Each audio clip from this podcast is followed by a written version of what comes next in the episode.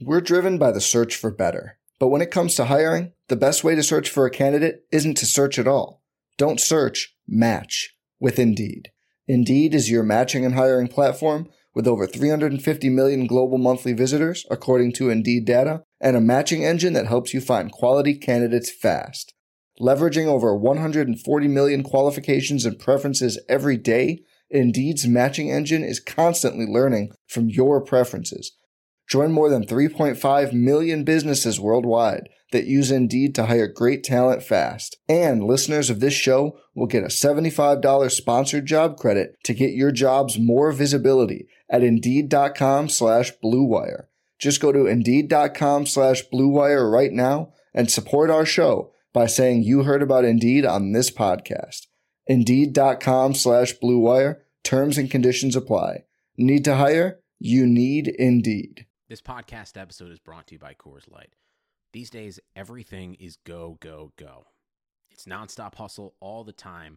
Work, friends, family expect you to be on 24 7. Well, sometimes you just need to reach for a Coors Light because it's made to chill.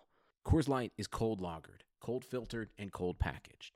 It's as crisp and refreshing as the Colorado Rockies. It is literally made to chill. Coors Light is the one I choose when I need to unwind. So when you want to hit reset, Reach for the beer that's made to chill. Get Coors Light in the new look delivered straight to your door with Drizzly or Instacart. Celebrate responsibly. Coors Brewing Company, Golden, Colorado. Welcome to the Arsenal Vision post-match podcast. Well, has got the better of it, and he looks to get the better of Schmeichel.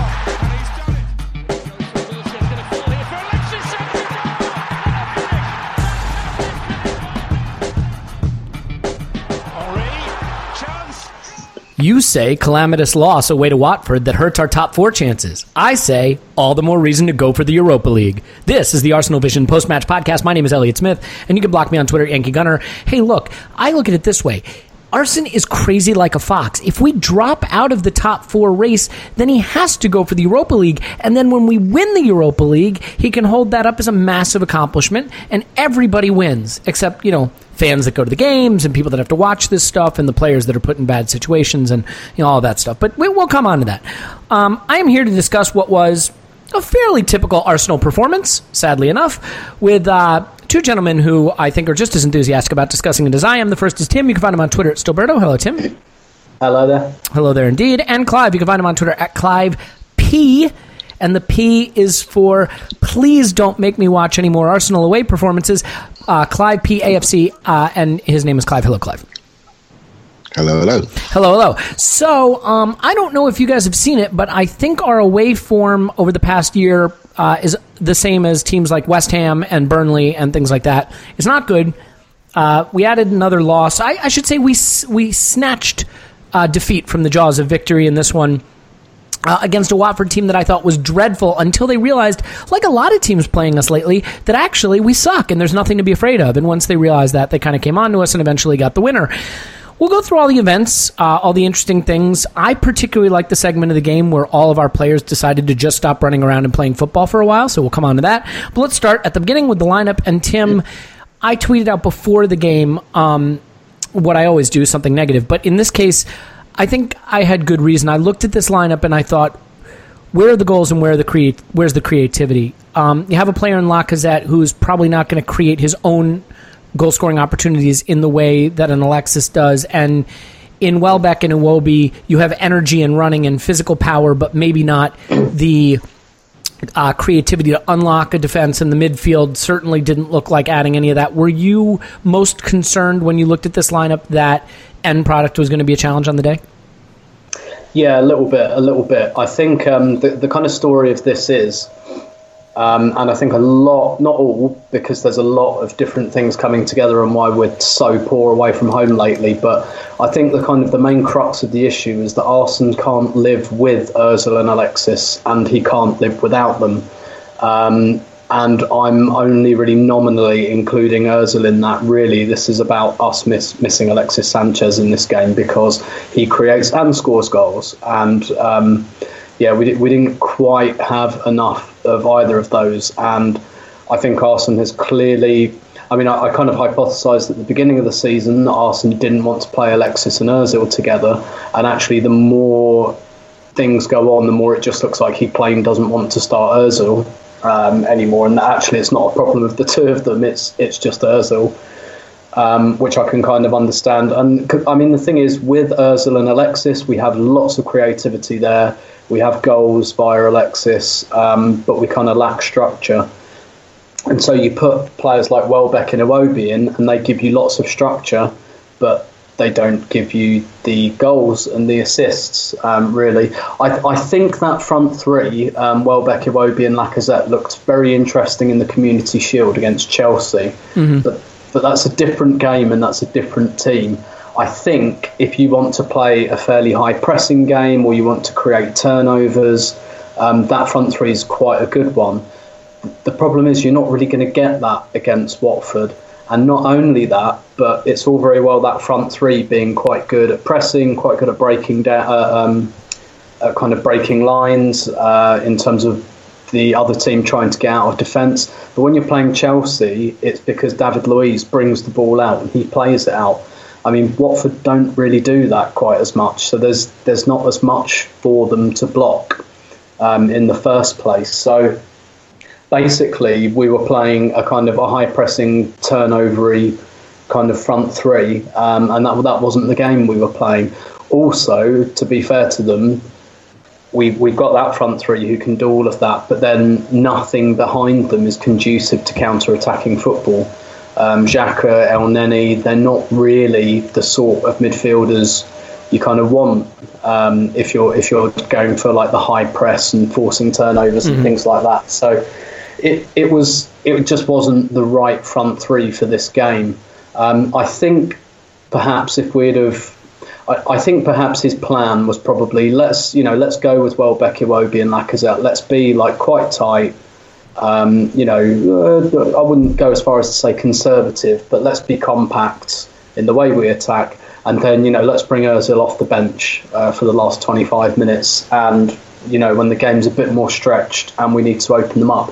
And, and to be absolutely fair, even though I think we were very pedestrian for the entire game, um, it just about worked. yeah, yeah, yeah. I, I completely agree with your assessment. I was sitting there for the whole game thinking, why are Watford still standing off us? Yeah. Why, why are they still doing this? Because we we did not look inspiring at all. It just looked to me like Watford were scared to attack us. But you know, within and I know we'll come on to this later, but within you know a few minutes of coming on, it, it, it basically that nearly worked, but the finish wasn't there. Um, and then you know we, we kind of capitulated after that. But I, I can't pretend I was hugely worried um, about that front three. I just thought, well, that's not going to be the front three that plays the whole 90 minutes, so I'm kind mm-hmm. of pre- prepared to ride it out. But I mean, it, basically this was a glimpse of Arsenal without Alexis Sanchez and um, and Mesut Ozil for an hour. It's, yeah, yeah, and I, and Aaron Ramsey for that matter. I mean, it could be 2018 yeah. Arsenal minus anyone we might sign. Haha, lol. Yeah, yeah, exactly. But but I think Sanchez was um, was the big miss, and uh, it it wasn't pretty um, without him. But you're right, no Özil, no Ramsey as well. It probably stands to reason we were a bit blunted. Yeah, and and I mean, look, to be fair, we got the goal. It wasn't really through anything we did brilliantly in open play, but we got it, and from that point, the way we conspired to lose it was pretty bad and some of it's onto the referee, which you know we'll touch on.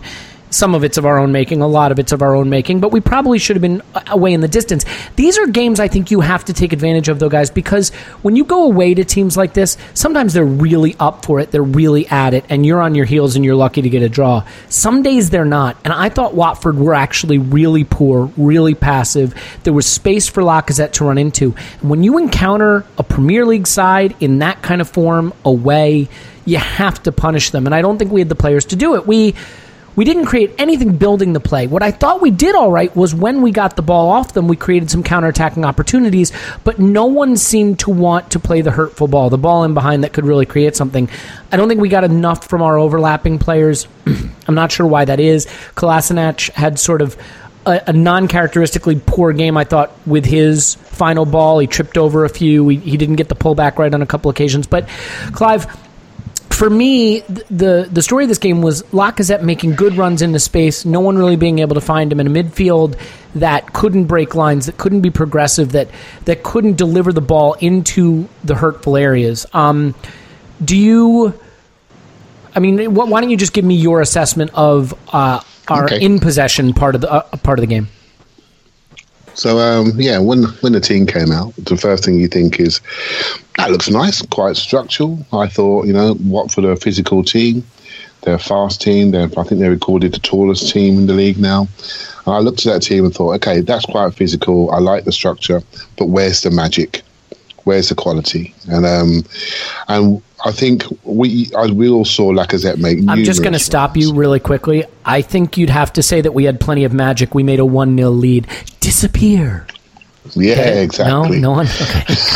Okay. I like it. I like it. So yeah, we um, Lacazette was making that, it, it, la- lateral run, peeling in behind, and you could see countless players see him and think, "I'm not sure I can make that pass," and just turn inside and pass back to Elneny, who passed back to Xhaka, who went out to Monreal, and we go around and around the circle. We go right. So we did play a couple of heavy passes. Iwobi had a chance to get in a few times. And him and Bellerin, the was quite sloppy. And, and we just lacked quality. And, you know, for all of our meekness and softness over the years, we've always had quality. We've always had quality of ball movement, quality of pass.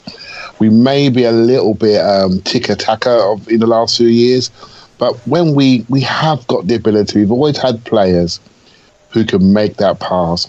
And this was an Arsenal team with players who are okay, but none of them are really a, a, a dead cert to make that pass, to have that expression on the pass so the ball stops and doesn't run out into the car park, right? So I felt we were very heavy footed, very lacking in confidence. And once we scored, we didn't have the urgency to get the second goal. We just sort of went for the motions. And that always leaves you in danger. And I keep, you know, as soon as Watford realised that if we played in Arsenal's half, they could be in problems. And the moment they did that, we were we didn't have the brains or the coaching to say, how can we get out of here?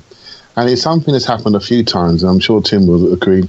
When we lose Welbeck, which we have lost Welbeck many times in games, we our ability to get out is is lost, and then we and we need we need to think about a plan to get out of our half when we're being pressed back.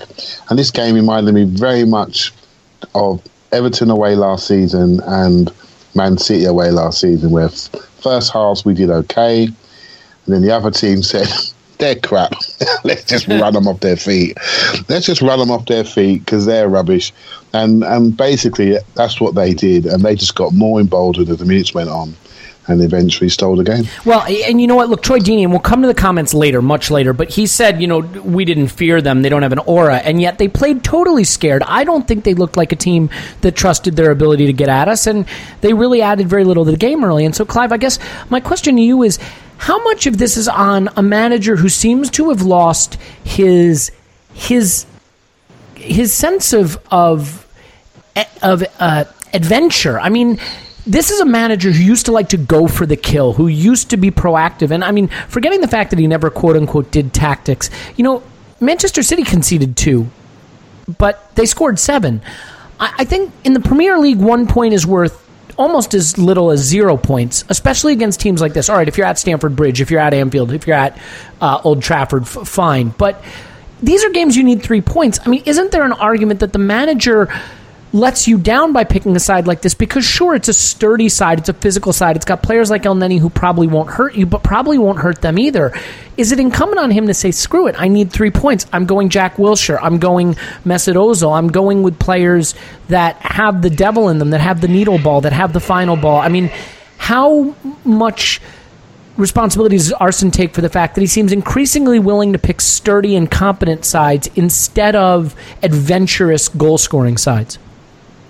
I, I, I honestly don't think he thinks that way, and I'm not going to make excuses for him. I think we all agree on this podcast that we are. No, that's fair. a- You, you think he looks at this lineup and, and sees the way they can get goals and create goals and doesn't see the deficiencies that, that he has a blind spot Yeah, for it? I, I, I suppose it's, I'm, again, I'm not going to make excuses for him, but if Mesut passes that ball into net, which he's which he has the ability to do, Right, but he picked it, he picked him 2-0 at 60 jogging. minutes, not not from the start, right? I mean, how Yeah, many more re- chances and- and does Ozil get or this is where I'm create? Yeah, go ahead, sorry. This is where I'm going. Uh, this is where I'm going, right? So we had Koscielny just back from injury.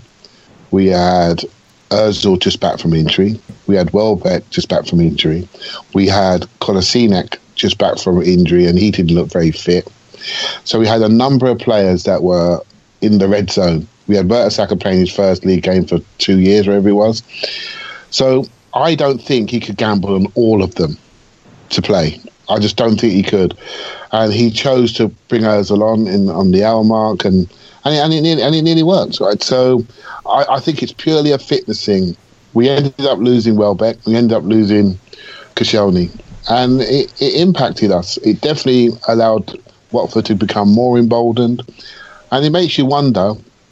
I mean, you know, I'm not his biggest fan, but I'm, I must be wondering if you're bringing Welbeck back, you know he's had a, an injury, and then you want to have speed. You know, what, what's to Theo Walcott not figure if Alexis is injured?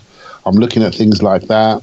I'm just looking at replicating the ability to move up and down the pitch. You know, if Welbeck goes out, surely we need to be thinking about adding speed so we can get out. And that was a major thing for me. Couldn't he see we were being pressed? What are we going to do by um, the changes that we made? So I think it's purely a fitness thing. I don't think it was a conservative thing. I think he picked a physical team for Watford. I wanted that. I, I thought Alexis would play. He didn't play. But if Alexis plays, I think we, we get that second goal because I just what I really missed was his, him in the build up. We just look so unintelligent in the build up play, and I know Alexis is loose on the ball, but he's very visible, very available, and he takes the ball. He's very brave.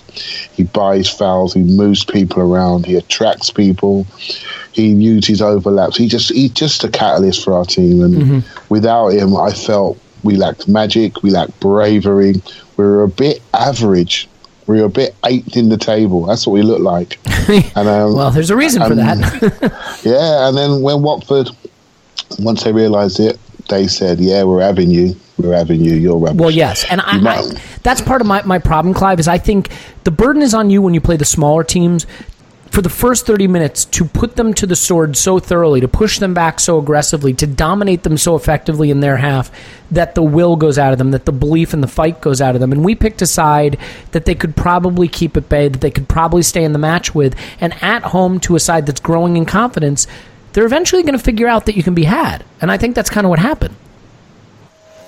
Yeah, it did happen, and and it's interesting the reaction to this game. I mean, obviously, when Arsenal lose a game, the world ends, right? But Well, I'm going to I'm going to level with you. Regardless of Arsenal's results, there's a pretty reasonable chance the world's ending anyway. Yeah, exactly. So uh, I, I, it's quite interesting to see the fan reaction online and see who they blamed. Right, so some blame Xhaka, some blame Del Nenny, some blame the manager, Referee. some blame the referee, some blame lack of leaders, some blame Bellerin, some you know, it, it just went around and around and around, and it's becoming it's becoming quite tiresome. You know, I started to think about. I was listening to um, people talk about Crystal Palace fans, talking about the atmosphere in the ground, and talking about them, and they had zero points and zero goals. And I, I heard them talking about the crowd, I, in such phrases that I never hear anyone talking about Arsenal crowds. And that's a shame that we become such a fractious group of fans, whether it be online or in the stadiums. I'm sure Tim's seen many things around the country in the stadiums that doesn't make him feel happy. And and I, I don't travel around the country like I used to in the olden days, but I wonder about the fan experience. I wonder about the whole aura around the club from a from a spectating point of view, I'm I'm always looking at about how attractive Arsenal are, and the way we are so focused on the things that are not going right in the club at the moment is not making us the most attractive place to be. It's not making players feel comfortable, and everyone's looking for someone to blame, and we do, and we can't even agree on that. Right? It's so many things. Well, there's so many great people to blame. And by, by the way, I mean, I Yeah, think it's worth pointing out that, you know, Highbury was called a library long before we were in this rut. And social media has amplified negativity, but I think Tim, you'd probably agree with this. Negativity is not a new thing for fans. It's just that social uh. media amplifies our access to that negativity, and then it's a feedback loop where it grows. But I do think Yeah. the players are somewhat removed from that, and while they know what's going on, I, I, I certainly think that winning more than anything else is what binds a club together and makes the club feel attractive. Now, but before we move on to um, incidents like uh, the goals and and the the penalty decision and things like that. I just want to spend one more second on the midfield with you, Tim. I mean, we bought Granit Xhaka for what's not actually a very big fee by modern standards, but it was meant to be an important addition to the midfield to solve a problem that arguably we haven't solved since Gilberto Silva left. And this is a guy who plays great long balls and can break lines with his progressive passing. And maybe the defense of him has just continued to be, oh, he needs the right partner, he needs the right partner, he needs the right partner. But on this day, I just felt that you saw how limited he is. I don't know that Arsene Wenger, anyway, can ever play a midfield with someone as limited as Xhaka and be effective. No right foot, not very mobile, doesn't seem to uh, have an awareness defensively of where to be or the energy or the work ethic to, to help back defensively. He doesn't tackle.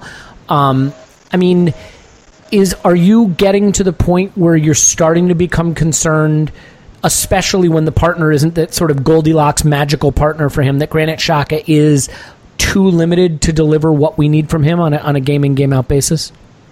I mean, it's Yeah, been a bad start to the season. Yeah, it has been. It has been. I, I think you've got to start asking that question. I think the thing is, Wenger's had this type of player before, um, this kind of left-footed, deep-lying playmaker to open up the angles on the pitch. You know, he had Edu, he had Manu Petit, he had Giovanni Van Bronckhorst. Um, he brought Stephen Hughes into the team for a little while. Um, the the problem is they all played next to a guy called Patrick Vieira. Um, and you know, I, I always maintained that Manu, you know, back in the kind of Vieira and Petit days, that was about eighty percent Vieira and twenty percent Petit. That um, that midfield combination, and I, I didn't really bat an eyelid when Manu Petit left because I don't think he was contributing very much anymore. So you're saying we don't Um, have the Vieira, we don't have the person to play the Vieira to to Xhaka's um, Yeah. poor man's Petit. Yeah, yeah, basically, and, and you know, to, like it, it's kind of pissing in the wind because they're. Of course, we can't replace you know Patrick Vieira because there isn't one. There hasn't been. You know, whenever a new midfielder comes through, everyone still calls him the new Patrick Vieira, even though Vieira retired years ago. Um, so it, it's slightly moot, but I, I, you know, I think maybe Arsene kind of misjudged this one, and he was looking for if he was looking for a long-term heir to Santi Cazorla, I think he probably only looked at one of Cazorla's qualities, which was you know his ability to spread the play. Um, the difference being, of course, Cazorla could do it with both feet.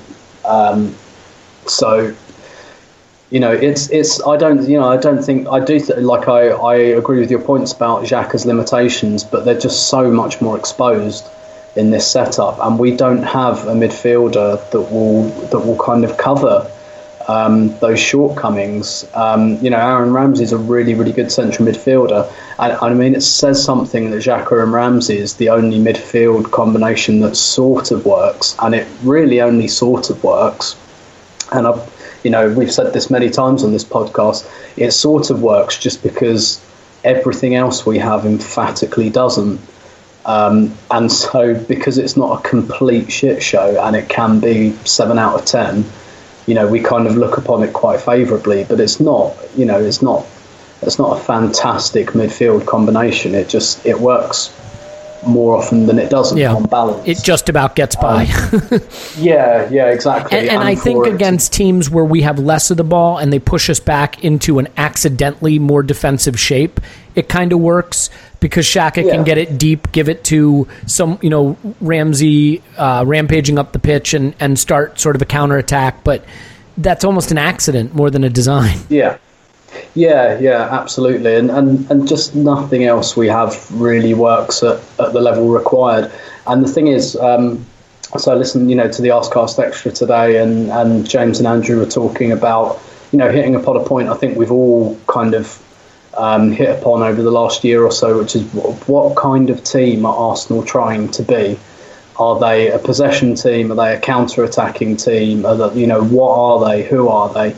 And your nine times out of ten, your identity comes from your central midfield, um, and and I, th- I think Arsenal's identity does come from its central midfield in that we don't have one. yeah, that's a great point. Um, not a good one.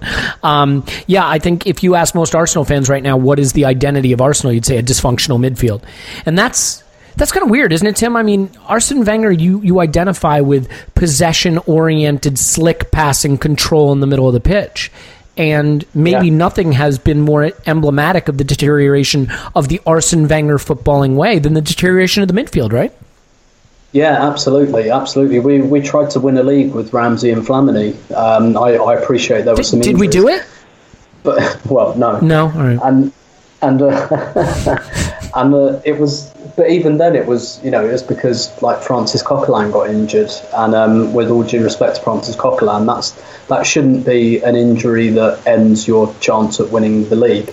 You mean Um, Freiburg's it- Francis just- Coquelin? No, probably not. and it's it's just um, I don't and I you know I don't know we're we're perhaps uh, hauling over old ground here, but I, I will never I just don't think I'll ever understand why why Arsenal didn't think this was a priority in the in the summer transfer window. I, th- I think it's just been so obvious for such a long time. Um, and yeah, we're, we're kind of reaping what we sow there, and um, I, I think a lot of my uh, quote unquote optimism for the season. You know, I, I don't usually get too hung up on signings, but I was kind of thinking, well, we definitely don't have, like, that's definitely something we don't have inside the club at this moment. We don't have, like, a proper central midfield. So we're going to address that, aren't we? Aren't we? Aren't we? no. Oh no, we're not. and then as soon as as soon as we didn't, it was just like, well, you know, the, basically the best we can hope for is that our six out of ten midfield partnership stays fit, and that's a bit of a kind of a bit pie in the sky. Which is, anyway, by the way, composed of one player who has a terrible fitness track record. Yeah. So, you know, yeah, absolutely. So yeah, you know, there you go. it's a concern. And look, I, I was going to dive into Elneny. I don't know that we need to. Every squad has a player like Elneny. You know, he's a safe pair of feet. He, Yeah. I, I think at this point, are we all just prepared to throw our hands up and say he's kind of your tofu player? He just he. Yeah.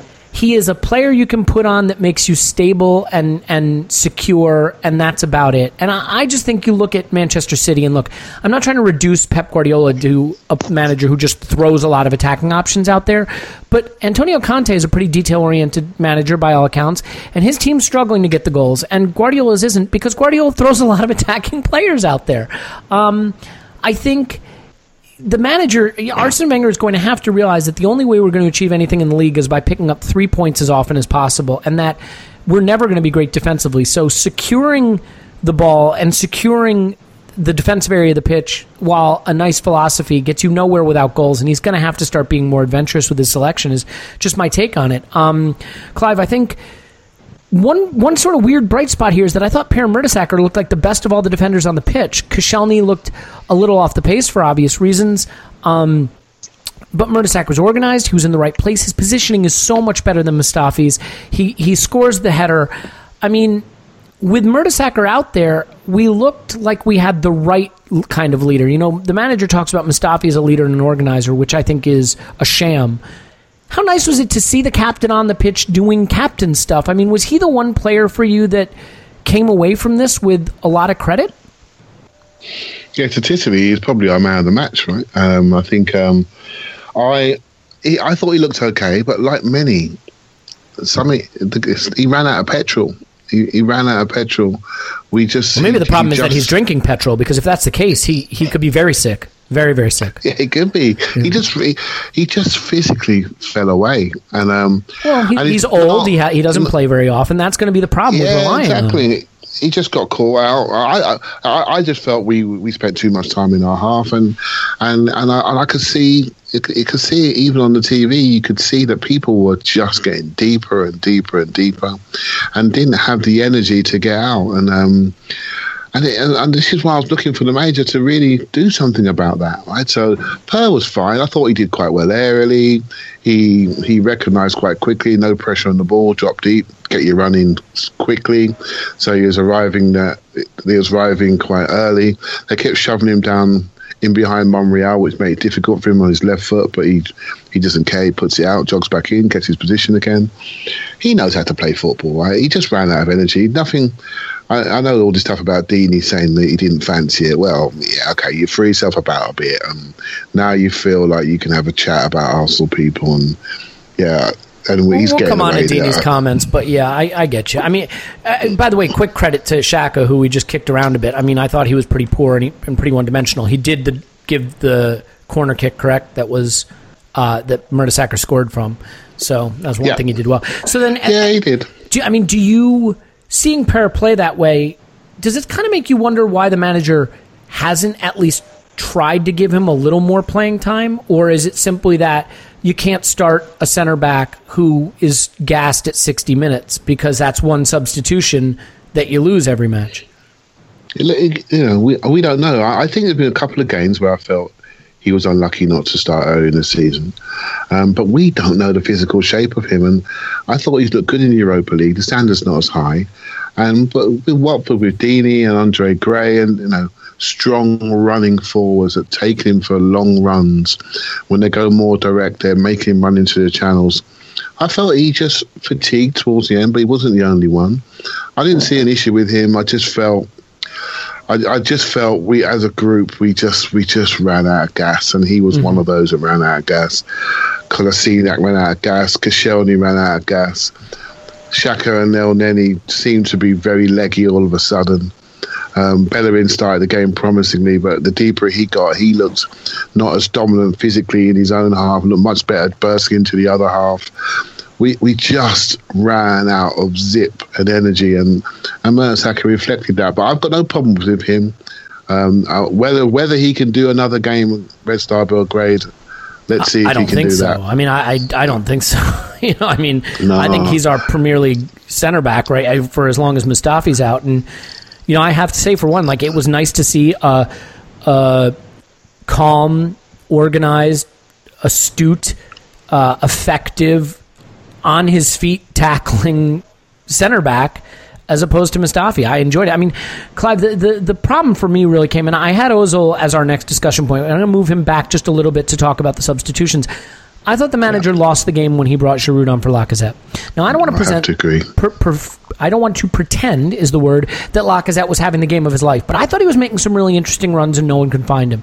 Now Ozil's on the pitch. Now you have a chance to combine. We've already seen what Ozil could do when he, he gave the ball to Iwobi and and Iwobi had a shot well saved. Let's let's give credit where it's due. Gomez did a nice job to get down and save it, or that may put the game away. Um, but it was a chance because look, here's the way I see it, and and then I'll turn it over to you since you're the one who's supposed to be answering the question.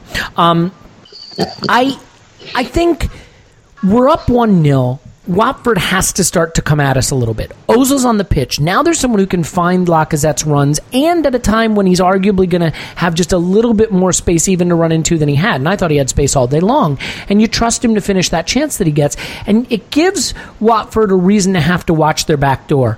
Um, you bring Giroud on, and the center backs can now play 10 yards further up the pitch. The midfield can play 10 yards further up the pitch. They're not as worried about what's going on in behind them. We lose the pace to run in behind, and suddenly you invite a little more pressure. You invite yourself to sit a little deeper. You have a little bit less threat on the counterattack. Um, how frustrating is it that it seems that Giroud is picked because of the name on the back of his shirt and not what's happening on the pitch? I could not agree with you more. I, really was disappointing. I felt he didn't need to make that substitution. What he should have done was say, I've got Welbeck coming back from injury. He's my speedster. He gets me out. He's my worker down the channels. So what I need to do is share the game. He uh, Welbeck gets 65. Walcott gets 25, right? And basically, that's what he needed to do.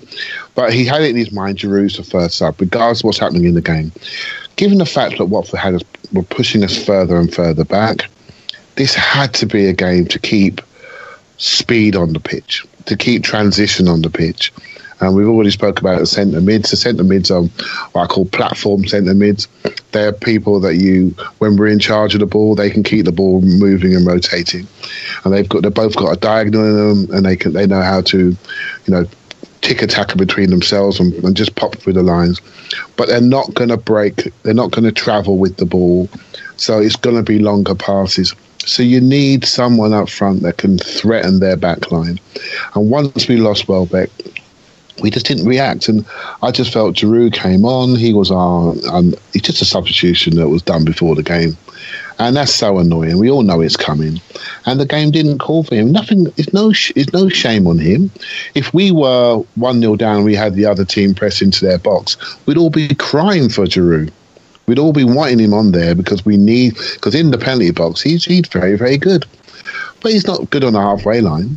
Right, so um, and he his layoffs were very inaccurate when he came on, mm-hmm. and he didn't give us any control. He lost the ball countless times, and found himself doing lots of shuttle runs up and down the flanks, trying to make up for his own errors. So it was a it was a wrong substitution. It didn't ha- didn't have any intelligence in it. It didn't feel the game at all. It was just a, a, substitution that was written down on a piece of paper probably two days before the game. Well, here's the thing. You kick it long to him and he holds it up. The one thing, you know, Giroud, in theory, should be able to do is give him the ball uh, in midfield, you know, long ball, and then let him lay it on the, the runners. But who are even the runners that were on the pitch? Agasta Wobi and Mesut Ozil. Like, there's nowhere for that ball to go, and it invites that pressure to creep up on you.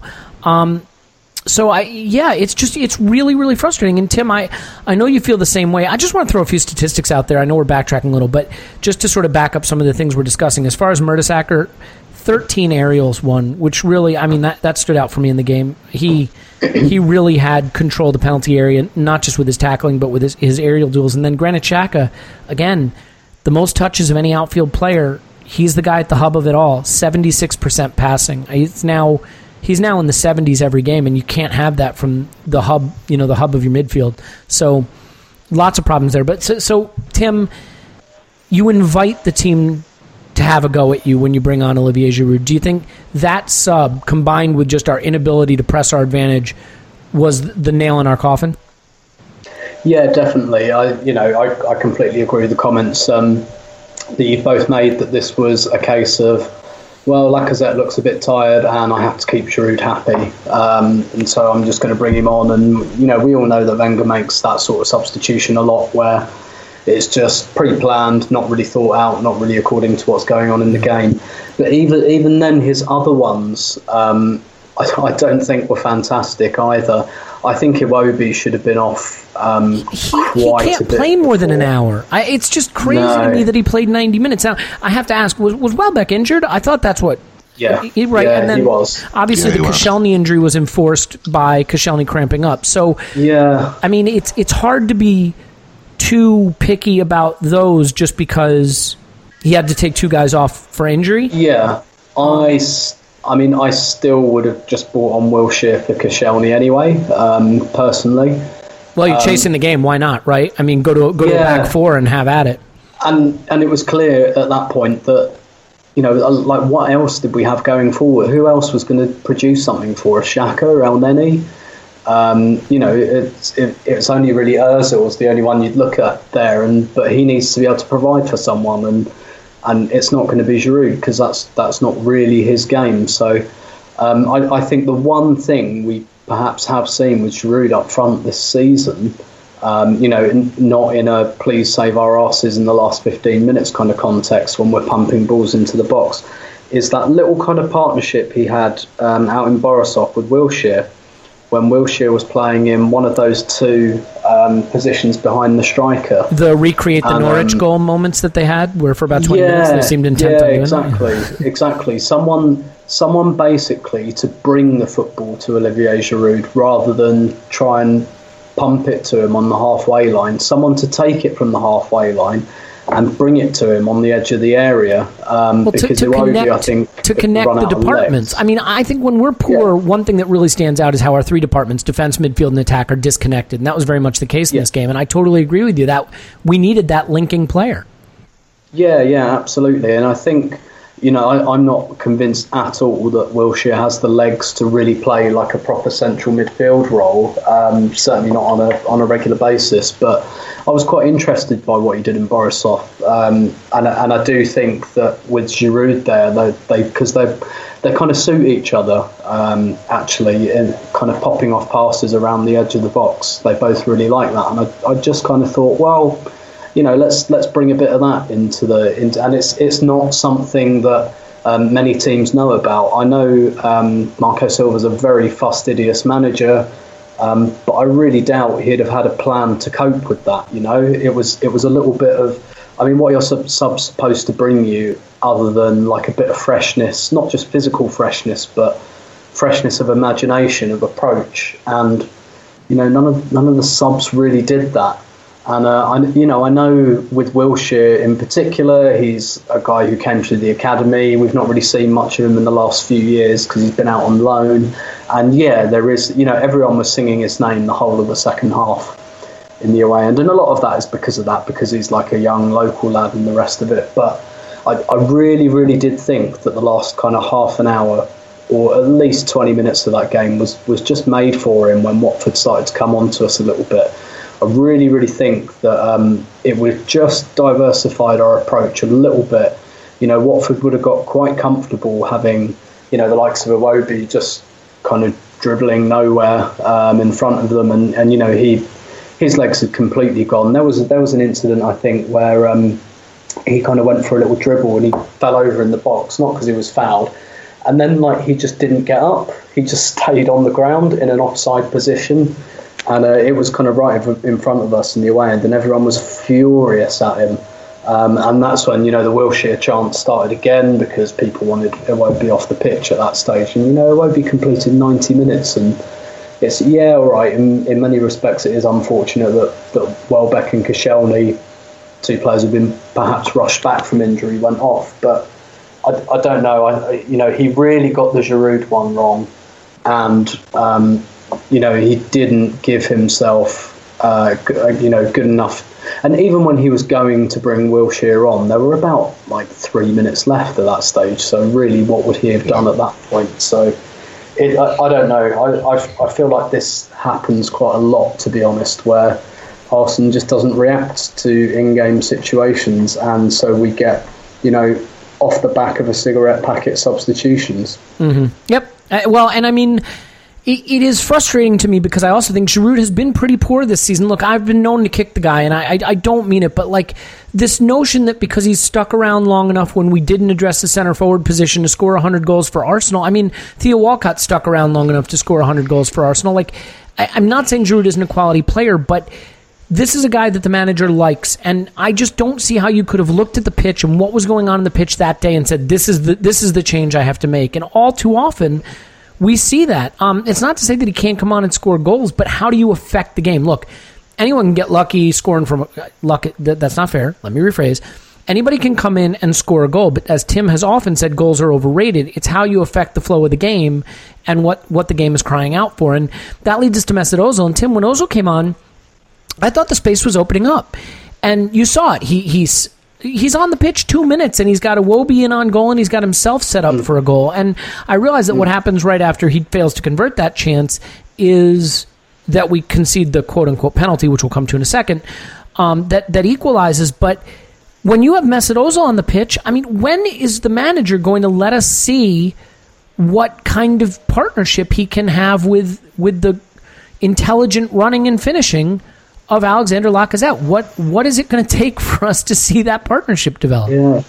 It's, it's a weird one, isn't it? Because you know I said at the outset of the podcast, you know he uh, Arsene in many ways can't live with Özil and can't live without him, and we saw why. Like you say, like his first action puts Iwobi through on goal. Second action, you know, he is that's a really really poor miss. But then there's also another really poor contribution when in the build up to Watford's to winner, where the ball yep. comes out mm-hmm. to him and you know he makes no attempt um, to shield that ball properly. It's it's it's not even half-assed. Um, and then it um, rolls off his sorry. foot back to Watford. Yeah. Yeah, and I'm sorry, you don't get away with that just because oh, it's not my game to do that.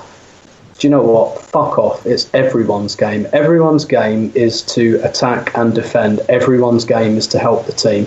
The centre backs don't get away with just launching the ball out of play and then looking round at you know the midfield and going, "We're defenders. Why do you want us to help build play? It's not our job." They don't get away with that. So I don't care. Um, Mesut Ozil does not get away with not doing his bit you know, when he's in a position to do so, when he's, you know, he's actually got back, he's got himself into a useful position. He doesn't get away with it because he's Mesut Ozil and he's he's a brilliant creative player. Like that's just not acceptable. And and so that's that's where you see the quandary. That's why that's why he's not starting. But then you look at the the two gilt edge chants that um, you know he creates and and you know the the finish is really really poor for the chance for his chance, but the movement is excellent. Um, you know that that the, the pass from Iwobi is an obvious one because the movement is so good and he's got himself into such a good space. And um, you know it's it's it's a bit sliding doors. He could have he could have won the game for us in an instant on a couple of occasions, and then he ended up actually kind of contributing to us losing it. So I do think it's telling, though. I mean, look, I'm, I'm not exonerating him for the things he does poorly because he does those mm. things poorly and he has done those things poorly. But the fact that within the first two minutes of being on the pitch, he created the kind of chance and arrived onto the kind of chance that we hadn't had the whole game before he came on. I mean, yeah, bringing that, Giroud on, not not to double down on that, like like you have to you have to put your players in the position where their strengths are magnified and their weaknesses are diminished, right, or minimized. Yeah. Right. I mean that that's management. Management is about building team structure around the strengths of your players and, and trying to hide their weaknesses. I mean all all kinds of mercurial attacking talents have weaknesses. Arsene just seems intent on bringing Mesut Ozil on in game situations with players around him, and and it's not an excuse for him, but that seemed to accentuate the negatives. Yeah, yeah, and, and you're right to point out that you know when he creates that chance for Iwobi, we hadn't created a single opportunity of that ilk for the whole game. Like it's not like there were a couple of those and he came on and created one. Nobody got put through on goal. Um, nobody. I, would love to see how many passes we completed in Watford's penalty area prior to Özil coming on. Um, I'd wager it's in single figures. So you know it's instant. That difference is absolutely instant. But you're right. Like uh, you know, putting him next to Iwobi. So so with those two positions behind the front three, I thought it was relatively clear that Welbeck is kind of the backup to Alexis, and Iwobi is kind of the backup to Özil. Um, in that they they both almost in their own um, kind of idiosyncratic way. You know, Iwobi is the prober and the creator, and Welbeck's the striker. Um, so they kind of like genuflect those roles. But then, you know, he puts on Ozil next to Iwobi, and it's a bit like, well, yeah, well, now you've got two really similar players next to each other, and you've put Giroud in front of them. Um, and, and you're quite right. Like, I, I don't really understand why why you don't give Lacazette at least 10 minutes with Ozil because that ball Ozil plays for Iwobi um, it is, and it's not a bad finish from Iwobi. No, it's, a, a great save. save. It's low. It's but, to the keep. It's to the far post. It's just a good save. But I bet Lacazette scores that. I bet. Um, you know, I bet he finds the finish there because he's an yeah. excellent finisher. We saw it against really Stoke with the disallowed with the disallowed goal. Yeah. I mean, he, he just needs that one chance. I, I just feel that he's the one guy you know in that squad that, that looked like someone who's going to score a goal. You have to leave him out there.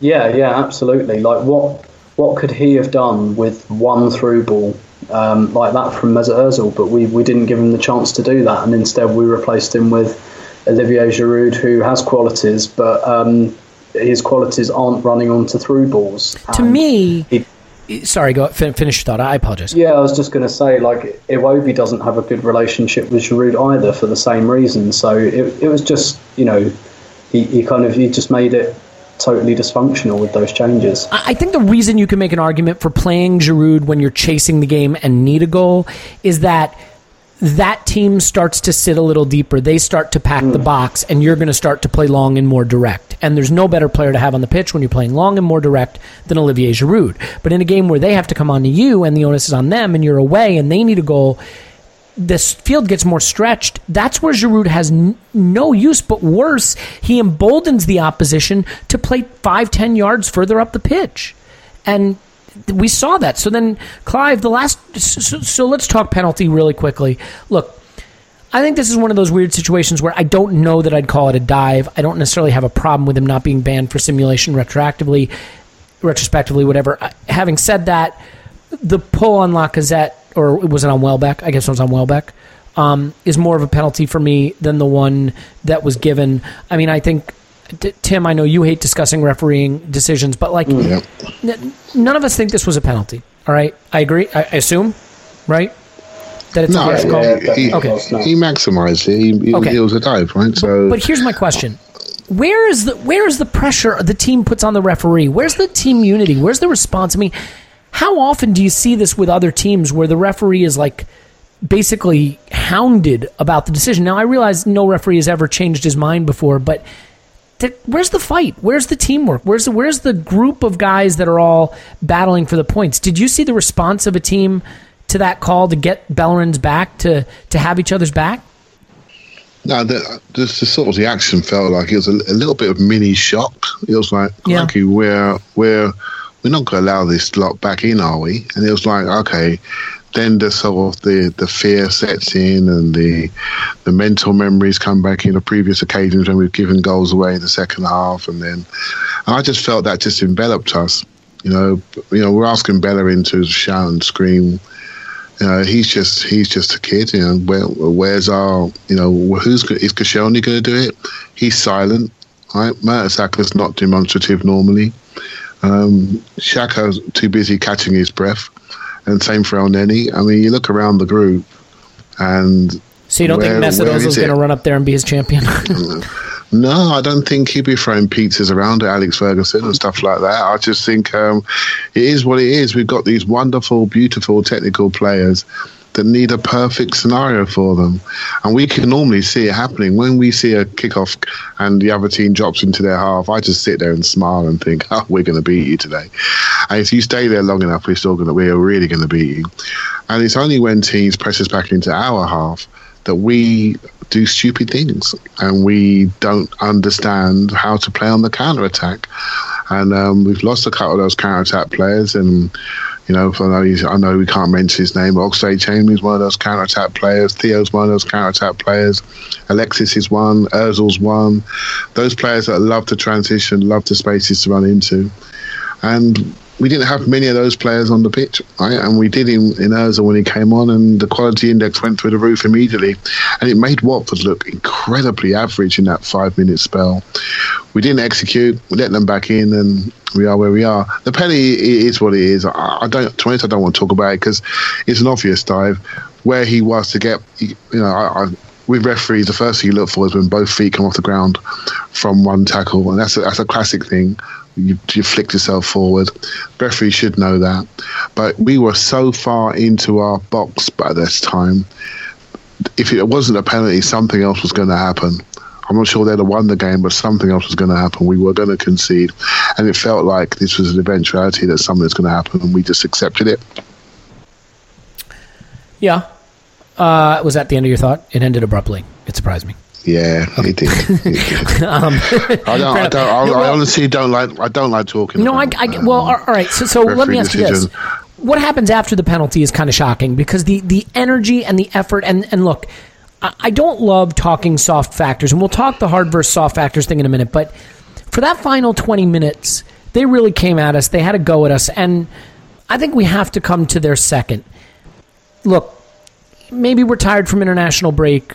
Maybe we're a little bit rocked mentally by them getting the equalizer in in uh, an inequitable fashion, but the reaction to the way the the the, rea- the way the second their second goal was scored is scandalous, and you can watch that video over and over and over again. Granit Xhaka is rooted to the ground just watching it. I mean, I, I was more active from my couch than he was from the pitch. Rob Holding goes to sleep. The guy's been on the pitch five minutes. You're young. You're trying to make your name in the game and you go to sleep in that situation. That's what allows the players to ghost in behind him and, and get the second shot off. Only Per Mertesack is alert to the danger. Ozil's walking. The fullbacks are making no move towards the ball. I, you know, I, I love to talk technique and and uh, again hard factors, actual things taking place on the pitch. But was that the single biggest single biggest moment of a lack of desire that you have seen from an Arsenal team in recent memory, Clive? I mean, is that is it really that simple? or are there t- too, too many to count? and yeah, filled away. too many count. Uh, We know what we're like. We are. We're not a great off the ball team. We have these moments where where we have great focus, like Man City away and Chelsea away, and the semi final and the cup final. The fact we can all quote them. it tells you there's something in our DNA that's not quite correct. We're not a great off the ball team. What was telling about that snapshot, I didn't notice at the time, was that basically it's just our three central defenders in the box fighting for their lives, and the rest of the team outside the box letting them just letting them deal with it. And um, and Watford just creeping into our box and over having more people around the edge of the area than we did. It just looks pretty poor. I mean, As a manager, how do you it- respond? He, you know, Arsene Wenger is going to presumably watch that video, even though he doesn't make his own team watch any video, and see a group of players not running, not working, not helping each other, not fighting to the last moment the ball goes in the back of the net. I mean, how how do you respond to that kind of reaction? What can you do as a manager? it's, it's it's just work rate, right? It's just it's just work rate. We were outworked, and it's not the first time Watford has scored goals in the last minute. Um, I read, I just heard something today on TV that Watford had zero players away for the for the international break, whereas we are we no doubt we had nine or ten players away. Uh, Hey, look, it's, it's not. I'm, I'm not looking for excuses. We were outworked. We we've seen this before. This isn't a new thing. We've seen this before. The, the worrying thing last year, I can remember talking about the Everton and Man City week, where it's very similar to this. Now, a year later, we're talking about Stoke and Watford, and uh, we haven't been to City yet. And um, yeah, we're going to Everton next week. I, I mean, we, we I'm Um, going to tell you something. I genuinely believe we could have another eight two coming when we go to City. Well, you know, you still don't know what's going to happen. The worrying thing is we're not creating anything. We don't look like creating anything. We haven't scored a goal in open play away from home. The only And good the news is I actually think we play better against teams that push us back a little bit and force us into our own half, into our own defensive shape a little more.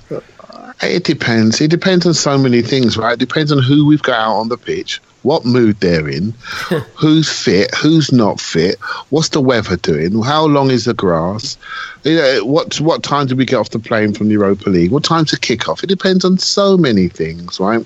We all know it as Arsenal followers and watchers, and within five minutes we can, we can all tell if we're up for it or not, if we're moving well.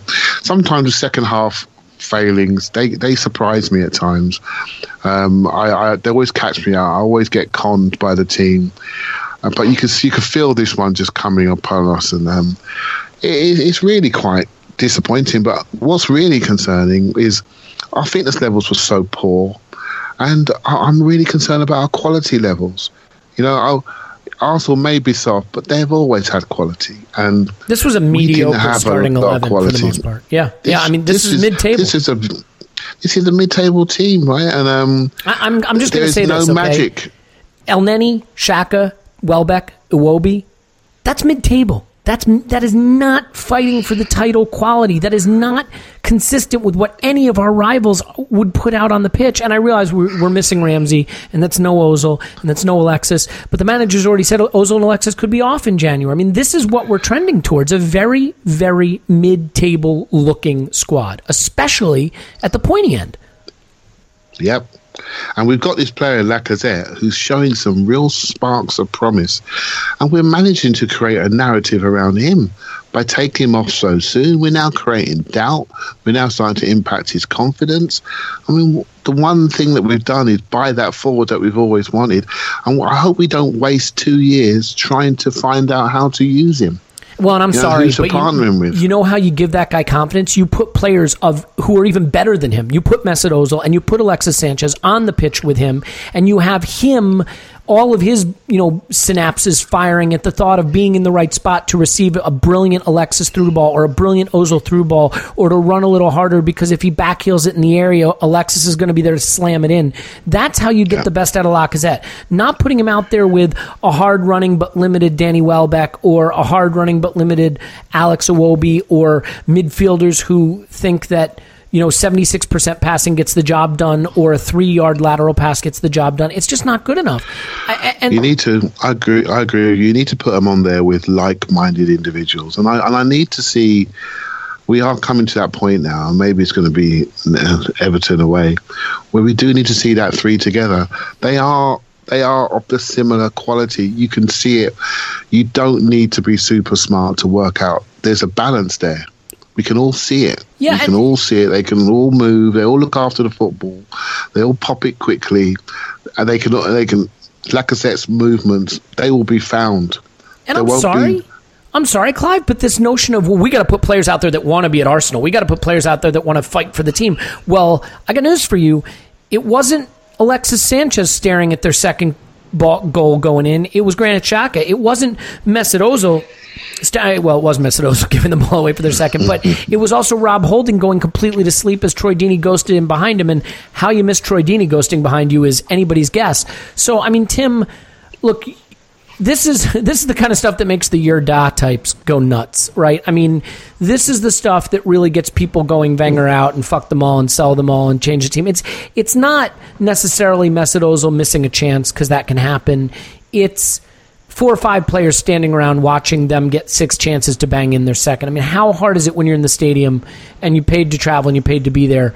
Not that it's any you know easier for, for me sitting on my couch, but is that the stuff that really turns the fans against the team? Is when it's such a blatant lack of effort as opposed to just lack of execution? Yeah, yeah, I think so. And um, you'll always get that with uh, with British crowds in particular, but you'll get it with most crowds. And and actually, even though we were very pedestrian for about 70, 65, 70 minutes or so, the kind of the away, the away crowd was still very, very behind the team. It wasn't until that last kind of 15, 20 minutes or so, and and usually, usually fans are very reactive, um, depending on the result, you know, and depending on on what happens when goals are scored. But honestly, this this started uh, just a couple of minutes before that Watford equaliser, and I know um, the conversation my friends and I were having. We were going because uh, for the whole game, I'm kind of standing there going, if if Watford if Watford like figure this out, I think we're in some trouble. And there was just that sign that they just like you know brought it up a notch, and whether you know whether that was Troy Deeney coming on or whatever, I, I don't really know, but you just got this sense that um, that Watford were prepared to bring it up a notch, and maybe that was their game plan all along. Because as Clive said, very few of their players went away on internationals. Loads of ours did, and maybe his game plan was let's keep it tight, stay in the game, and the last 20 minutes we can probably have them. But th- there was just this real sense, and honestly, the second the penalty went in, it, like everyone I was sitting with went, "We're going to lose this now." And that and like that isn't just um, kind of you know uh, football fan pessimism kicking in. We really, really felt that if there was going to be an equaliser, there would be a winner to follow it. it. It just whether you know how much that that comes down to desire, how much that comes down to fatigue. I don't know. We can debate it all day, but then when you know you, you look back at at the goal we concede, the winning goal, it's a bit like, well, yeah, Mesut Ozil, he does that. Um, right, well, I say rightly or wrongly, it's wrong, as, as I said earlier, but that that's kind of what he does. You're not massively surprised by that. But you know, the, the clip of Granit Xhaka just standing there, I don't believe that's who Granit Xhaka is. Um, you know, we spent most of last season kind of complaining because he would do anything, usually by foul means, but by fair means or foul, to stop players going past him. And he was picking up cards, he was picking up yellow cards and red cards because you know, he was panicking because he didn't want people going past him. You know, I, I don't believe that that's Granit Xhaka's character. I don't believe he's the kind of guy ordinarily who just stands there and watches a winning goal go in. But there is something about this team, about this club in that dressing room at the moment that is turning players that I, that I don't think are like that but I, and I, you know, obviously we don't really know what it is, but we can see it on the pitch. Mm-hmm.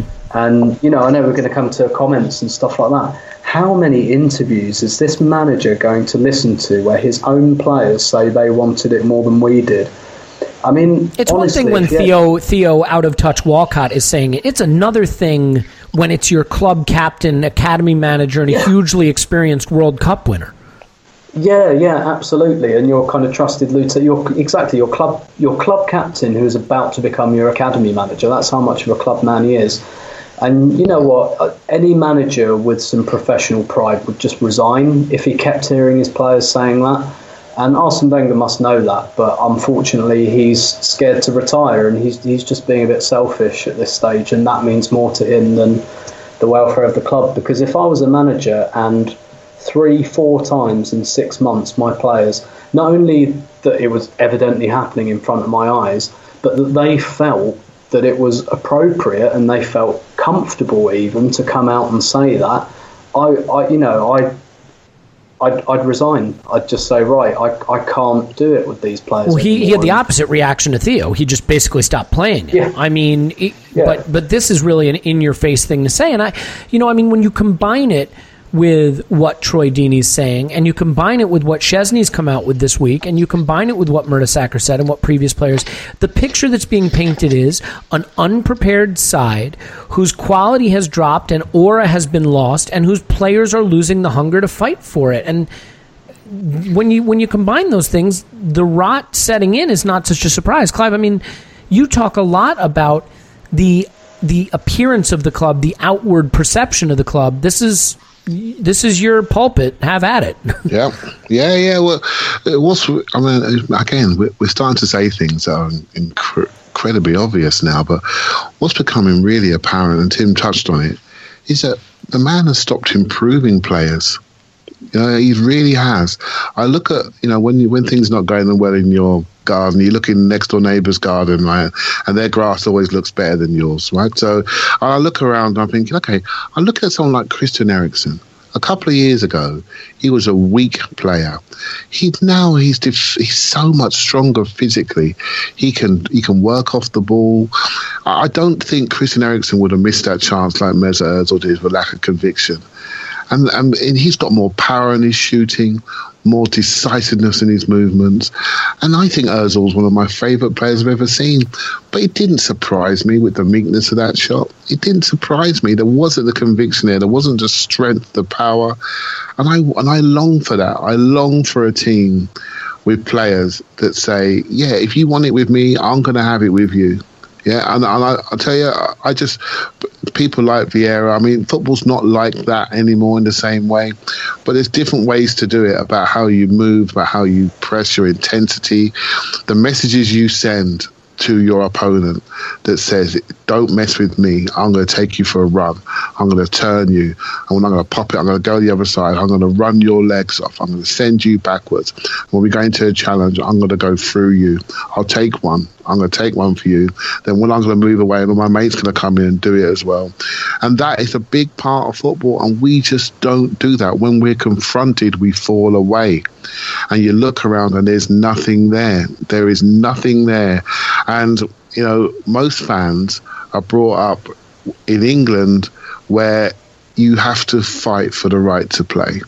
And everyone knows if you fight Arsenal, they will fall away. And that, I find that really hurtful. I, it really bothers me. When I hear the comments this weekend, I just wanted to punch the TV screen. I just wanted to punch anybody. And, and But then I look at the players and I can see Martin Keown thinking, well, if they said that to anywhere near me, they'd, they'd get it. But who's, and he's thinking, well, you know what? There's no one in there that's going to do that. There's no one in there with that sort of mentality. And it, and it goes back to the point, I, I find myself agreeing with Keown quite a lot, actually. It makes me wonder what type of players are we buying? And Are we buying the right type of players? And you know, if you look at Marco Silva, he's bought six or seven players in. He's up the speed, he's up the physicality, he's up the ability to compete, and he's sitting in the table above us with far less resources. And they're looking over the hedge on the Watford training ground today, and they're laughing. They're laughing at all the resources that we have, our two hundred million pound wage bill, and yes, the cars in our car park are probably a little bit nicer, but you know what? We've got where where is our desire and urgency to really show these teams that they can't do that? So Yeah, um, it's it's not there. And I'll tell you something. I mean, I think the most worrying thing is if you look at all of our games this season, they've followed a similar pattern. Or not all of them, but a lot of them. The the the Europa League games, the Carabao Cup games, this Watford game, about sixty minutes or fifty minutes of us kind of s- with that sterile domination before the opposition realizes this is a pillow fight. They can't hurt us. And if we just press Yeah. them a little in midfield and we step up a little bit, we can have them. And that that's really worried. T- Tim, it sounded like you wanted to jump in on that. Yeah, I, I, and I think kind of uh, you know with uh, with Troy Deeney's comments, it's quite interesting that they've really annoyed some people, and I, and I get why because it's perhaps a little unprofessional and probably a bit classless to go on TV and then just say, yeah, Per Mertesacker wasn't up for it, and that, you know that's a bit out of order. Well, I think it's also um, a, a little bit of the they can't do that to our pledges. Only we can do that to our pledges. You know, yeah, yeah, of course, of course, and you know, I'm I'm not hundred percent on board, and you know, uh, and this this segment is about you know hard factors v soft factors, and I know that um, usually the hard factors explain at least ninety to ninety five percent of why your team is good, bad, or indifferent. You look at Manchester City; they don't have many ballers or shouters or big men, but they impose themselves on the game with their technique and their quality, which is which is what Arsenal did once upon a time, and we had that little bit of physical in reserve if we needed it. Um, but largely, it was about the quality of the play, um, which is which is what City do. But the, listening to Deeney's comments, I, you know, I'm not even sure I 100% agree with them. I, I do think it's a little bit kind of, um, you know, it's just easy to say that type of wise thing. After the it- wise after the fact. Yeah. yeah, and a lot of it is about you know Deeney's being left out of the Watford team at the moment because Marco Silva doesn't really want that kind of player. That's not the um, the image that this team is built in, and a lot of it I think is a bit Troy Deeney saying, "Look, here I am. I'm still the captain. I'm still the man." But to me, the the point is not not whether it's even true what he said that you know Arsenal don't fancy it or whatever. Because a, a lot of the time, I don't think that's true. I think you know. There are games. There are too many games where it happens, but by and large, I do think Arsenal can live with the physical stuff when their mind is on it. Yeah. But our, our problem is like for, footballers, not so much for football fans. For footballers, perception is massive, and even the perception that Troy Deeney, whether he, even if he's just you know blustering a little bit, that perception is exceptionally dangerous for us. That players even think that, whether it's top grade analysis or not. Troy Deeney thought that, and that made him give an extra 5 10% with whatever limited skill set he's got. And, you know, other teams will watch that now and they'll think, yeah, I'm going to do that. I'm going to. So basically, what we've done is we've made, we've already got this pretty terrible away record. We've made our next four or five away games even tougher because this perception, whether it's true or not, that Arsenal are soft and can be tested, exists. And that's going to make those teams give, you know, Deeney talks about the fear factor, and I think he's right that it's not really there anymore. But this is even worse than that now because not only is there not the fear factor, but you've got like Deeney mouth and and by the way, he thinks it's all right to do that. He doesn't think there's going to be any kind of consequences the next time he plays Arsenal. And he's probably right because Heurelho Gomes made some fairly similar comments when they knocked us out the cup a couple of years ago. Yeah. And and that perception is exceptionally dangerous because it all it automatically makes games physically more difficult for us now just because Troy Deeney threw his weight around and then he went on TV and congratulated himself about it. That that makes things really difficult for us and, and the Yeah. fact that that perception exists is really damaging. And you know, we spoke a couple of weeks ago about um, Ozil, you know, saying, "Oh, I went to the German national team," and the Germany players were saying, "What's wrong with Arsenal?" This is what people think of Arsenal now, and whether it's true or not, or whether it's an over exaggeration, almost doesn't matter because that perception is it's important and it's dangerous. Yeah, It it is. happened last year, Tim. It happened last year, Tim, didn't it? With Everton and Man City that week. They did the same thing. They did the same thing that week. Once Everton worked it out, they sped up their game and ran through us and pushed us back and scored the two goals. And Man City did the same thing. Second half, we were great in the first half. They worked us out, up the speed, up the intensity, made us made it more physical, made it faster, and we couldn't live with it. And here we are a year later, and now Watford are doing it to us. Not Man City with all their Yeah. superstars, Well, but Watford Crystal are doing Palace. this to Crystal us. Palace did it to us too. I, I mean, you know, th- that's the sad thing is it's there are more and more of these games you can point to. Look, I think as to Tim's point, hard factors are ninety percent of it, and soft factors maybe ten percent or less. But they start to merge together because when you talk about the things Szczesny was saying, like. at Arsenal, they're just not showing videos of the opposition. We spend more time on that here. I really believe the more prepared a player is, the more that good preparation and tactics can shrink a talent gap or expand a talent gap. And I think that it was one thing when Arsenal could put out a dramatically more talented team that all the preparation in the world sometimes couldn't close that gap.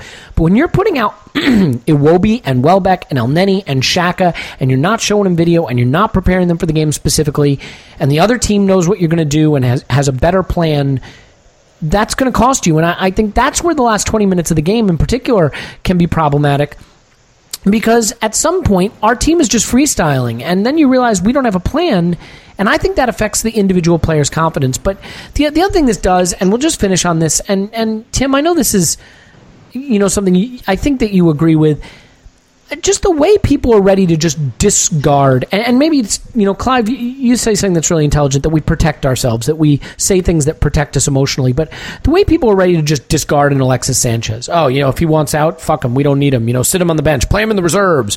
You know, um, ultimately, I think we are too cavalier about players of that quality and what it means that those players don't want to be at our at Arsenal, and just how how important players like that are, and that you you're not going to get very far without attracting those players. And if you don't show ambition and you don't show proper te- technical planning and and coaching, you're going to lose those players. I mean, are we seeing firsthand in a game like this the extent to which we really are limited in quality and how important someone like an Alexis Sanchez is to the squad? Yeah, absolutely. I, I kind of tweeted this after the game that um, that that's why I've never bought the kind of oh, Alexis and his, his moody little face and his giving the ball away 10 times a game is, is a massive problem for Arsenal because, um, like, what's he holding back? you know, he's, he's not holding back like a brilliant team in waiting. And the thing, and the thing is as well, when I say this, like, I, I understand why people make the argument because a decade ago I made the same one about Thierry Henry. I, I wanted us to sell him um, a year before we did because I think he got to that stage where his ego was too big for the team. He was being a bit too moody, and but the important thing at that point was that we had 18-year-old um, Cesc Fabregas in the team, and I do think there was a little bit of Henry's nose being put out of joint because you know someone was threatening to take the throne from him. Um, but you know, I was very much of the yeah, okay, I think we can. I, I think we can afford to let Henry go, and I think you know we let Fabregas kind of grow away from his shadow. So I, I do understand why people make the argument, but I, I look at this team at the moment and think, well, who, who who's he holding back? Who's like who's going to suddenly emerge from you know Alexis's stroppy shadow? Um, I I just don't see it, and you know, I, I, do think that Alexis is one of the foremost attackers in the world at the moment. Um, and once he goes, we're gonna we're gonna massively. I mean, we'd struggle anyway, but particularly the kind of the position we're in at the moment, and if we're not in the Champions League and blah blah blah, you know, it's it's going to be massively, massively difficult to replace him. And it's easy to, to create hypotheses and be wise after the event. But uh, and don't get me wrong, we've had plenty of poor performances with Alexis in the team, but. I, I really don't think we'd have lost that game um, against Watford with him because I, I just think that's yeah. how good he is. Of course he I is. He'd have given, of course he is. He'd have given the ball away ten times. Um, he'd have had a strop with someone but scored two and made one. exactly. Well, and look, here's the other problem. Look, it's not just about uh, wanting it more and style and talent. It, it's about uh, the qualities you have on the pitch, and we don't have anyone that can kind of create their own offense. If you know what I mean. It's about. Um, Elliot, it's about the intensity. We yeah. lack an intensity of movement. Ball oriented intensity. we just so, so if you're not going to be uh, super intense and, and tricky and physical. You've got to have that in your team. And, and we just don't have that. When the ball comes to his feet, it's just moved quickly, gone. People are stepping back. People are attracted to him, which means someone else has got space. Other people feel more confident. They feel like they're going to get the ball. ball's going to come through him. But critically, they he has the runs. eye and the touch to then deliver that ball. I mean, Iwobi exactly. can move a few people around, but he doesn't really have the the the next He move. doesn't. But he's uh, Iwobi was one of our better players on the day, and he tried his best, and he nearly scored the winner, and, and, he's on the way up. The worrying thing is we haven't got those 24 year olds you hear me talk about that are that are good enough, physical enough, powerful enough, technically enough to allow the Iwobis to flourish without the pressure that's heaped upon them. He shouldn't be under this level of pressure. It's a great point. He he's like you know someone like Jesse Lingard is not expected to ca- Yeah, that's a great point. It's a really good point. expect we expect Iwobi to carry us, and when he doesn't do it, we let him have it. When we want Jack on, so what happens when he doesn't do it or gets tackled? We can let him have it. When Ramsey doesn't do it, I, I do it as well. When Nenny doesn't do it, we let him have it. We don't know who to blame, but what we can say is we're lacking quality, and all of those players are part of the problem, which makes me think: Are we buying the right players? Are we buying the right level? Are we doing talent identification correctly? I don't think we are. I don't think we're anywhere near where we need to be. And we don't need to go around kicking people as a reaction to Watford. But there needs to be a level of technical intensity and purpose on and off the ball that we lack. But then you switch back to Chelsea, small pitch. We had all of that and more and we looked fantastic and we all loved it. So we can do it where we feel like it, but we can't do it in a sustained way. And this team is trapped around 78 points. We need to find another 10 points to get in the top Well, four. not not this season. We're not. I can guarantee and I'm telling you, we, we, we, we need, and Watford and, and Stoke are just sitting there. That's two points gone minimum. Two points gone. We should have won one of those games potentially. So we need to pick up these points, especially around the Europa League games, and that's how we're going to make differential up to where we were last year. And, we, and we're not doing it right. And um, and we and the the horizon does look gloomy. I'm afraid. Well, and look, I mean, I mean, at some level, the mood in the club can be determined by the position in the in the table, and if that's three points. We're on 16 points. We're sitting fourth. We're above Chelsea. We're above Liverpool. And as shit as we might be or might not be, you're in fourth. You're above Chelsea. You're above Liverpool. And you're giving yourself a chance. And dropping points like that just kills that opportunity because coming up next in the Premier League, it's at Everton, home to Swansea, at City, home to Spurs. It's it's a possibility of three out of 12 points. I mean, it's not great. And so, you know, you know how quickly a, cri- a, a loss can turn into a crisis at Arsenal. Well, how quickly can four losses from five games turn into a crisis? And, and at what point does the season come completely off the rails? Which leads back to my opening uh, joke of the pod, which is we may have to put all our eggs in the Europa League basket as it turns out. I just think when you're short on quality, you have to make up for that with preparation. You have to make up for that with commitment. You have to make up for that with coaching, with proper substitutions. All the deficiencies were on show on this day, and unfortunately, they've been on show way too often. I mean, our, our away record, as I mentioned earlier, I think is is tied with teams like West Ham um, over the last year. So it's it's not looking good. We do have Europa League in midweek, and it'll be interesting because it's are we away? Are we at Bel- uh, Belgrade? I believe. Yes. Yes. Yeah. So it's in Serbia. It's not a good place to have to go to play a game uh, on the back of a loss. It's not a good place to have to go to play a game anytime. Um, it'll be our hardest game in the group, and we're probably going to have to rotate pretty substantially. But it's just one of those times where another loss can start to build a narrative around the team that is already people are already predisposed to. So we'll see what happens. Uh, if nothing else, it's a good chance for ex players and, and pundits to pipe up and, and tell us all the things wrong with Arsenal that we haven't already covered. In any event, uh, we'll still be here. You know, that's that's the worst thing about it. Uh, Tim is on Twitter at Stillberto. Thanks, Tim. My pleasure. Clive's on Twitter at Clive P AFC, where the P stands for Please Can We Win a Game. Thanks, Clive. Thank you very much. My name is Elliot Smith, Block Me on Twitter. Give us a five star review and write nasty things about Paul in the comments section. You've been waiting to. You've been holding back. Don't hold back anymore. Write the nasty things about Paul. We'll be back uh, after the trip to Serbia, which Tim, I understand you are not making. No, no, no. I'm not going. So Yeah. we. Well, you know, fair weather fan. You still get to be a fan. That's fine. Um, I, I imagine that you will. Uh, He's lost it. He's lost it. Where's the commitment? It, it took just Ars- it understand took Arsene Wenger twenty years to kill you, but he killed you. That's good. Uh, had to. Um, no, I imagine there's there's a reason that is uh, less funny, but we won't dive into it. In, in any event, hopefully we will then be able to get your uh, thoughts on the match afterwards. So Yes. For the yeah, for the listener, sure. it is a boon. In any event, we appreciate you guys being on. We appreciate everybody for listening. Uh, we love the Arsenal, and we love the chance to discuss the Arsenal through thick and thin. In any event, uh, we will talk to you after the trip to Belgrade.